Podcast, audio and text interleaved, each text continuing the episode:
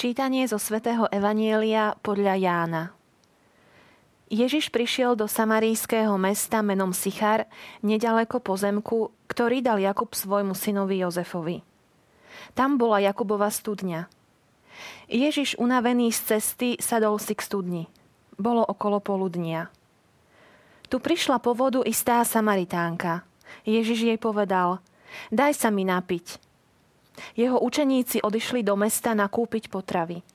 Samaritánka mu povedala, ako si môžeš ty, Žid, pýtať vodu odo mňa, Samaritánky?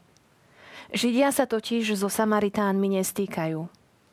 Ježiš jej odpovedal, keby si poznala Boží dar a vedela, kto je ten, čo ti hovorí, daj sa mi napiť, ty by si poprosila jeho a on by ti dal živú vodu.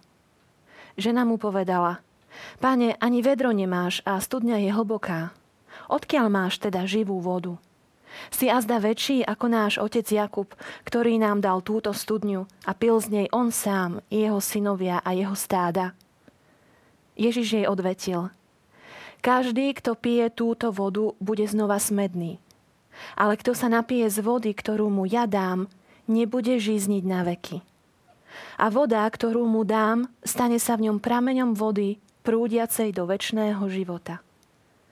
Žena mu vravela, Pane, daj mi takej vody, aby som už nebola smedná a nemusela sem chodiť čerpať. Povedal jej, choď, zavolaj svojho muža a príď sem. Žena mu odpovedala, nemám muža. Ježiš jej vravel, správne si povedala, nemám muža, lebo si mala 5 mužov a ten, ktorého máš teraz, nie je tvoj muž to si povedala pravdu. Žena mu vravela, pane, vidím, že si prorok. Naši otcovia sa klaňali Bohu na tomto vrchu a vy hovoríte, že v Jeruzaleme je miesto, kde sa treba klaňať. Ježiš jej povedal, Ver mi, žena, že prichádza hodina, keď sa nebudete klaňať Otcovi ani na tomto vrchu, ani v Jeruzaleme. Vy sa klaniate tomu, čo nepoznáte. My sa klaniame tomu, čo poznáme lebo spása je zo Židov. Ale prichádza hodina, ba už je tu, keď sa praví ctitelia budú klaňať Otcovi v duchu a pravde. Lebo sám Otec hľadá takých ctiteľov. Boh je duch a tí, čo sa mu klaňajú, musia sa mu klaňať v duchu a pravde.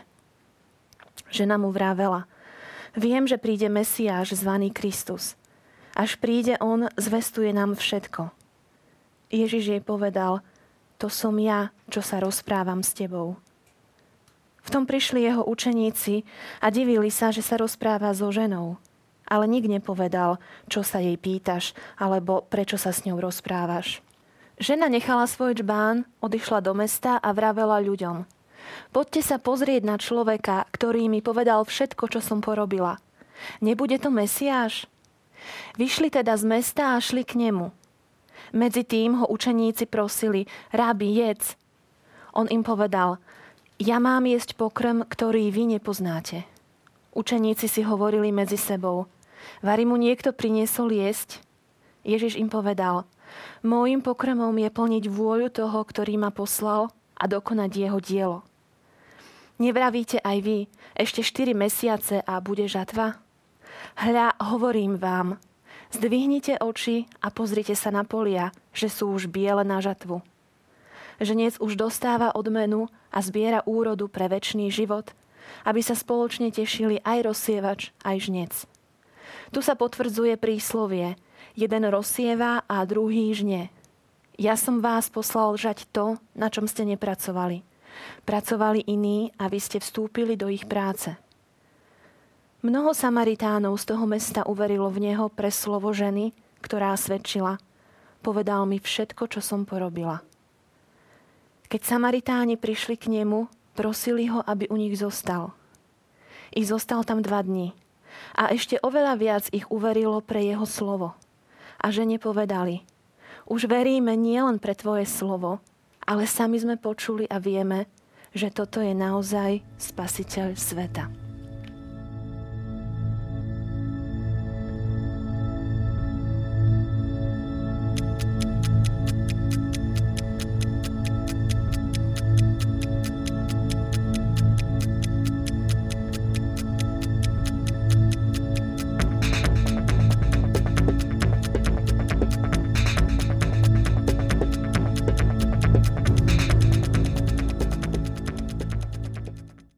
Dnešnom príbehu sa Ježiš opäť raz nebojí porušiť konvencie, lebo človek je pre neho dôležitejší ako predpisy. Aj o tomto budeme premýšľať a uvažovať s mojim dnešným hostom, ktorým je páter Bruno Branislav Donoval z Reholé Dominikánov, kaplán Dunajskej Lužnej. Vítajte pekne. Ďakujem pekne za pozvanie. Vy ste z Rehole Dominikánov alebo z Rehole kazateľov. E, znamená, že, že vašou úlohou je ohlasovať Božie slovo, takže ste v našej relácii veľmi dobre. Áno, je to taká naša charizma vlastne v, v cirkvi. Ohlasovať Božie slovo, vysvetľovať ho zrozumiteľným spôsobom a samozrejme využívam všetky prostriedky aj mass media na to, aby sme ohlasovali Ježiša. Tak sa poďme pozrieť na dnešné evanelium. Je krásne, Uh, vidíme, že sa odohráva pri Jakubovej studni. Je tento údaj dôležitý v tomto evanieliu? Dôležitý je práve pre Židov, lebo Jakub a vôbec postava tohto patriarchu eh, v židovskom náboženstve bola veľmi dôležitá.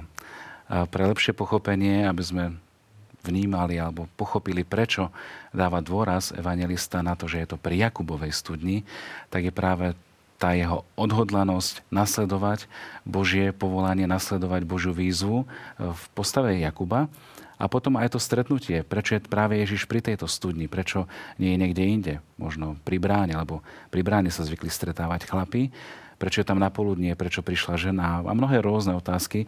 Takže Jakubova studňa je ako výraz, výraz Božích prislúbení na jednej strane, v tej vod, živej vode, e, v materiálnej, lebo vlastne pre Izraelitov pobyt púšti, vôbec už len tá samotná cesta, putovanie a bez vody znamenalo smrť. A práve tá Jakubová studňa je takým výrazom Božích prislúbenia života. Vieme, kto bola táto žena, táto Samaritánka? Vieme o nej niečo viac? Čo je zaujímavé, o Samaritánke vieme iba to, že patrila medzi samárijský národ. Nepoznáme jej meno. To je také zvláštne, že v evangeliových príbehoch, či už to bola Mária Magdaléna, či to bola e, nejaká iná postava, Zachej, mýtnik Levi a podobne, tak poznáme ich po mene a Samaritánku nie. Môžeme vnímať možno taký ten veľmi diskrétny alebo až taký intimný prvok, eh, ktorým Ježiš vstupuje do tohto dialogu a paradoxne neoslovuje ju on, ako z tej kultúry židovskej, že muž vlastne je ten, ktorý vedie dialog, ale ona. Že vlastne ona prichádza k studni a tam nachádza vlastne unaveného Ježiša, ako sme to počuli v Evanieliu, eh, ktorý je smedný, možno aj tak fyzicky, preto je pri studni, ale je smedný po viere tejto ženy. A tak vlastne začína dialog vlastne ona samotná. Ten dialog je taký veľmi e, zvláštny. E, Samaritánka hovorí zrejme o, o normálnej vode a Ježiš asi už tam hovorí v e, takom duchovnom zmysle, sa jej prihovára. Áno, veľmi pekný je výraz e, pri studni. Prečo ty Žid chceš vodu odo mňa Samaritánky? Čiže je tam postoj veľmi jasne naznačený takého takého dištancu, takého veľkého rozdielu. Prečo ty a ja? A prečo tu? Prečo je už len na tom mieste? Prečo sa stretávame na poludne? Keď po vodu sa väčšinou chodívalo skoro ráno, alebo neskoro večer už, keď nebola taká horúčava. A zároveň miesto pri studni bolo aj miestom stretnutí e, miestnej komunity. Čiže to, že prichádza Samaritánka na poludnie a že tam stretne neznámeho Žida, bolo nepredstaviteľné v tej kultúre, v tej danej dobe. A čo je veľmi pekné na tom stretnutí, tak je to, že ona prichádza v domnení, že tam nikoho nenájde. Prečo? Tak to možno aj ten spôsob jej života. Že tá skúsenosť piatich mužov, skúsenosť možno aj takého, ktoré, čo si zažila také ako mm, opovrhovanie zo strany rodákov, možno mužov a žien, z ktorých mi sa mohla stretnúť, pri čerpaní vody zo studne, tak bolo niečo, čo jednoducho si povedala, nie, už som dosť doráňaná eh, tým, čím si prechádzam vo svojom živote. Nechcem ako keby vystaviť seba, svoju dušu, tie vzťahy, ako keby ďalším útokom, atakom. A práve to stretnutie s Ježišom na prvý pohľad úplne bezvýznamné mohla nabrať vodu a odísť preč. Nemusela vôbec začať nejaký dialog. Tak vlastne toto spôsobilo radikálnu zmenu v jej ponímaní seba samej, ale aj v jej ponímaní Židov a vôbec príchod Mesiáša, ktorého Samaritáni tiež očakávali, ale možno troška v iných súvislostiach ako židovský národ.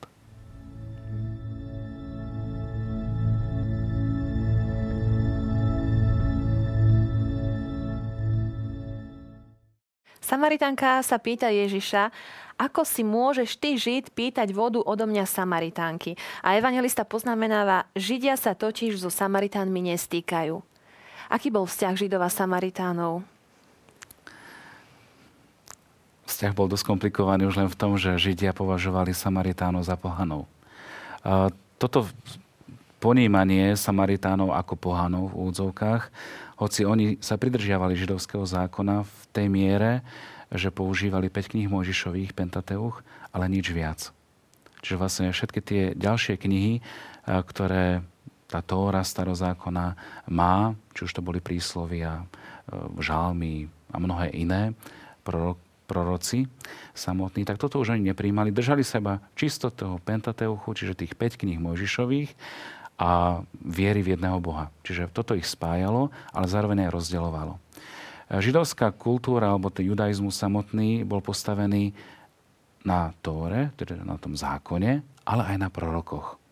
A práve týchto prorokov Samaritáni nepríjmali. A tým, že sa vlastne miešali s pohanskými národmi, vieme, že Samária je blízko obchodných ciest, že je blízko mm, aj pohanským k helenskej kultúre, práve tým, že prichádzali, obchodovali, že poznali aj iný svet ako ten ortodoxný, kde si v Judei a Jeruzaleme, tak práve toto stavalo ako keby tak mimo hru a mimo záujem židovského národa. Preto sa Židia pozerali skôr na Samaritánov tak z vrchu. E, krásne príklady o tom, ako uctievať Boha, nachádzame práve aj v dnešnej perikope Evanielia, kde hovorí, že vy hovoríte, že sa treba kláňať Bohu v Jeruzaleme. To hovorí Samaritánka. To hovorí Samaritánka, áno. A Ježiš na to reaguje áno, ale ako keby neodpoveda priamo na to, že prečo v Jeruzaleme, prečo na Sinaj a podobne, na Sione. Ale hovorí o tom, e, ako keby otvára kapitolu jej života, ktorá chcela byť navždy zabudnutá. Kde máš svojho muža? A potom prichádza vlastne e, dialog, ktorý úplne mení celú atmosféru toho rozhovoru Uh, hovorí, mala som 5 mužov, ale vlastne nemáš ani jedného a podobne. A potom hovorí aj o tom, ako uctievať Boha. A tak sa vlastne dostávajú k tomu guru, ktoré rozdielovalo židovský národ a Samaritánov, kde vlastne Židia sa modlili v Jeruzaleme, tam mali svoj chrám a Samaritáni nemali chrám, ten bol zničený, ale chodievali na vrch uh, Garazim a tam vlastne uctievali Boha. Takže vidíme, že toto stretnutie alebo tento dialog má určitú takú gradáciu, ktorá hovorí na jednej strane, že prečo ty a ja, alebo prečo my a vy, sa potom zmení na ty a ja. Hej, to, to je také, taká slovná hračka, alebo tak medzi riadkami, ako keby to bolo napísané, že zrazu aj ona zistila, že toto nie je obyčajný žid. Preto je ten dialog nezvyčajný a preto vlastne aj jeho postoj žida voči nej Samaritánke je otvorený. Nie je z pozície opovrhovania, odsudzovania z pozície my sme tí dobrí a vy ste tí zlí, ale skôr otvorenosti. A Ježiš takýmto spôsobom uzdravuje ten jej vzťah s Bohom. Práve tým, že vlastne vidí jej výraz pokory, pokánia, vidí tu jej bole srdca, to milosrdenstvo, bole srdca a tak vlastne uzdravuje tento vzťah a hovorí, že dám ti inú vodu. Dám ti vodu, po ktorú nebudeš môcť, nebudeš musieť chodiť takto denodene. A tak vlastne ten dialog bol určite dlhší, to nebola iba tá veta. Končí tým, že povedal mi všetko, čo som porobila.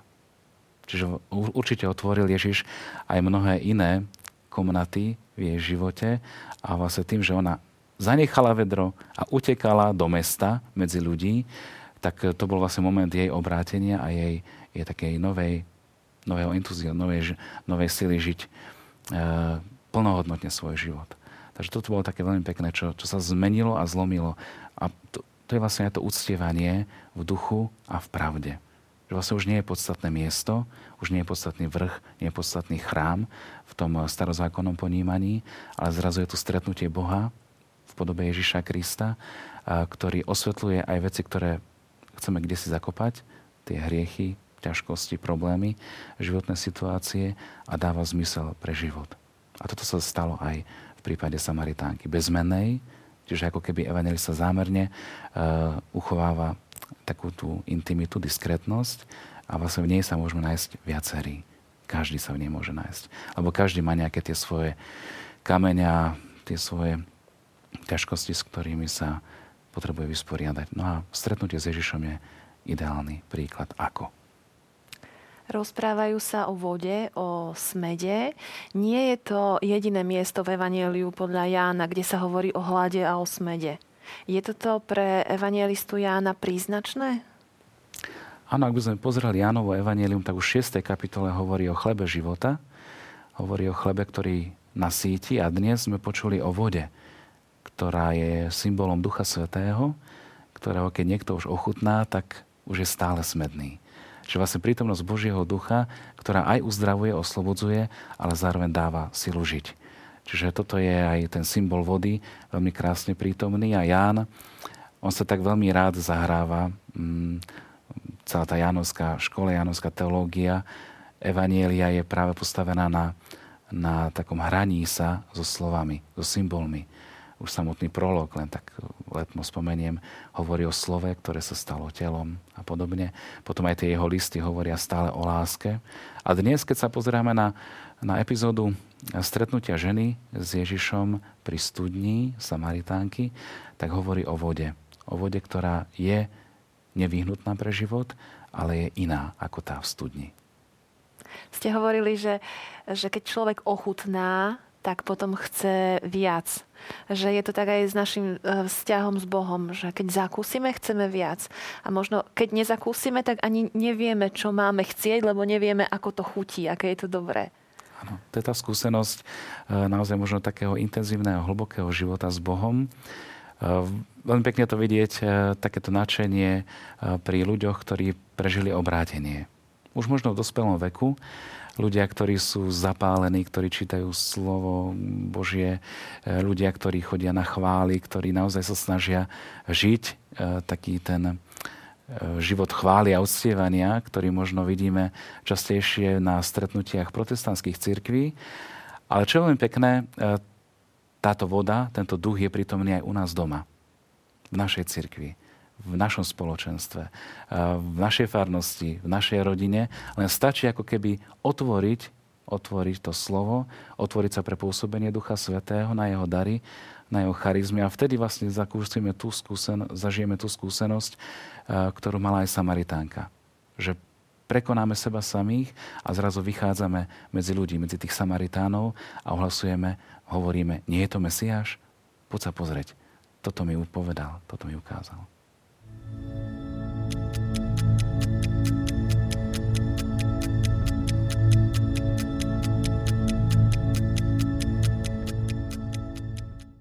Čítali sme, že mnoho Samaritánov z toho mesta uverilo v Neho, teda v Ježiša, pre slovo ženy, ktorá svedčila. Takže Samaritánka sa stala svetkom toho, čo zažila s Ježišom. Áno. To je vlastne tá zmena, ktorú ona zažila a ktorú si nedokázala, nedokázala nehať pre seba.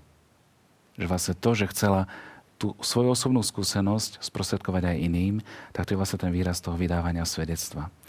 Vlastne jej, jej úloha a ako keby nasledovať Ježiša bola práve v tom, že pozvala aj iných zo svojich, zo Samaritánov, ktorí možno mohli mať nejaký taký ostých, že čo sa oni tam budú s nejakým Židom rozprávať pri studni. A vieme, že aj Ježiš potom samotný uh, prijal pozvanie Samaritánov a ja vlastne videl takú tú ochotu počúvať Božie slovo a zmeniť svoj život, čiže čerpať z tej studne alebo z tej vody, uh, ktorú on priniesol uh, skrze Božieho ducha. Takže toto bolo, bolo jej vydávanie svedectva, že pozývala iných. Že si to nenehala pre seba, ale že na to vlastne každý, kto žije aktívny život viery, tak nedokáže si to nehať pre seba, lebo to jeho prevyšuje. Takže to je tá skúsenosť vydávania svedectva jej samotnej Samaritánky. Keby sme z celého tohto dlhého textu mali niečo vybrať eh, pre nás, pre našich divákov, E, také akoby pozvanie uskutočňovať niečo z tohto slova v našom živote. Čo by to podľa vás mohlo byť také najdôležitejšie podľa vás? Za najkrajším obrazom odpustenia a možno takého urovnania e, svojho života je sviato zmierenia. Možno aj v tomto čase pôstneho obdobia, e, sme vlastne tak v polovici, a vlastne mnohí prichádzajú k sviatosti zmierenia a chcú naozaj urovnať ten svoj vzťah s Ježišom. Takže výraz načerpania ale zároveň aj ako keby takého zahodenia všetkého toho, čo nás doteraz ťažilo vo sviatosti zmierenia. Toto by som tak odporúčil. A možno aj tá aplikácia Samaritánky, že možno sa tak žiť do jej, do jej úlohy, do jej prežívania, ako to ona videla, ako to ona vnímala a či naozaj nie je to aj môj príbeh. Lebo častokrát aj my sme v tej pozícii, že potrebujeme niekedy možno takú tú butlavú vrbu, či už v priateľstve, e, možno aj v tom duchovnom doprevádzaní, ale najmä vo sviatostnom fóre, kde vlastne Ježišovi otvorene povieme, čo ma boli, čo ma trápi a pomôž mi s tým. Chcem ti to odozdať. Súvisí s tým aj e, tie, tie rekvizity, ktoré ste priniesli. Áno, je to vlastne čbán, e, ktorý symbolizuje Samaritánku, ale paradoxne nie je plný vody, ako by sme očakávali, ale sú v ňom prítomné kamienky. Kamene, ktoré sú symbolom vlastne možno tých piatich mužov, možno tých nedokonalostí, možno niečoho, čo drása. A vidíme, že tie kamene niektoré sú ostré, niektoré sú už možno také zabrúsené práve tým, tým nosením, tým obmývaním, ale stále sú ešte prítomné v tom krčahu. A to, čo vlastne Samaritánka urobila, tak to je to, že zanechala to vedro tam pri tej studni. Zanechala ten starý spôsob života. Možno vysypala už tie kamene, balvany, tie balvány zo svojho srdca, zo svojho života a takýmto spôsobom vlastne zaniesla a sama sa stala nádobou tej živej vody skrze Ježišov rozhovor a jeho odpustenie. Takže zanechajme aj my tieto kamene, tieto ťažkosti, tieto balvány vo sviatosti zmierenia, odozdajme ich Ježišovi a nechajme sa vlastne tak objať tým odpustením a milosrdenstvom, ktoré nám ponúka. E, ďalšou rekvizitou, ktorá ako keby tak doplňa, tak je vlastne mnoho srdc, mnoho sklených srdc, ktoré sú pospájané možno v takom chaose. To sú také tie naše malé lásky. E, všetko čo, to, čo dávame ako keby na miesto, ktoré patrí Ježišovi a zároveň mu vadí. A v tom vzťahu E, Samaritánky, aj ona mala mnoho takýchto lások, ktoré sa postupne premenili na kamene. A to, že je tam vlastne Ježiš prítomný, že dá vlastne zmysel on, ktorý je sám láska, a vlastne nádherne to uvidíme na Veľký piatok, kedy z lásky k človeku sám Boh zomrie na dreve kríža, hoci je oblámaný, hoci tie ruky, nohy už nie sú v takej dokonalej forme, ako sme zvyknutí možno v našich kostoloch alebo príbytkoch, keď vidím Ježiša na kríži, tak to je práve to, že Ježiš chce tvoje ruky, tvoje nohy. Chce vlastne byť zanesený a chce mať vlastne ten podiel na tvojom svedectve, aby vlastne e, ťa priviedol k láske, ktorým je On, ale aby sa aj ty privádzal k láske, ktorým je Ježiš, ktorým je Boh sám. Mohli by sme toto dnešné naše rozprávanie zakončiť modlitbou? Aj spolu s našimi divákmi, ktorí nás sledujú. Mohli by ste nás, e, otec Bruno, viesť v tejto modlitbe? Pane, chceme ti poďakovať za to, že si poslal svojho milovaného syna Ježiša. Chceme ti poďakovať za to, že kedykoľvek môžeme k nemu prísť. Že vo sviatosti, že v slove, že v spoločenstve, v cirkvi ho môžeme nájsť. Že môžeme nájsť naozaj odpustenie. Že môžeme nájsť tú pravú živú vodu, Chválim ťa za to, že vstupuješ do života každého jedného z nás. Že si vstúpil aj do života tejto bezmennej Samaritánky a ona dokázala potom priniesť teba samaritánskému národu. Prosím ťa za všetkých veriacich Krista, aby túto živú vodu dokázali nielen čerpať, ale aby ju dokázali aj odozdávať. Lebo Ty si Boh a žiješ i kráľuješ po všetky veky vekov. Amen. Pater Bruno, ja vám ďakujem za vaše slova, za vašu modlitbu. Nestretávame sa tu naposledy, teším sa na vás aj na budúce. Milí televízni diváci, a čo keby ste nám napísali na našu adresu tvlux.tvlux.sk možno aj nejaké svedectvo o tom, ako aj táto naša relácia vás ovplyvnila, povzbudila, či priniesla nejakú zmenu do vášho života. Budeme sa tešiť na vaše reakcie. Majte sa pekne a dovidenia.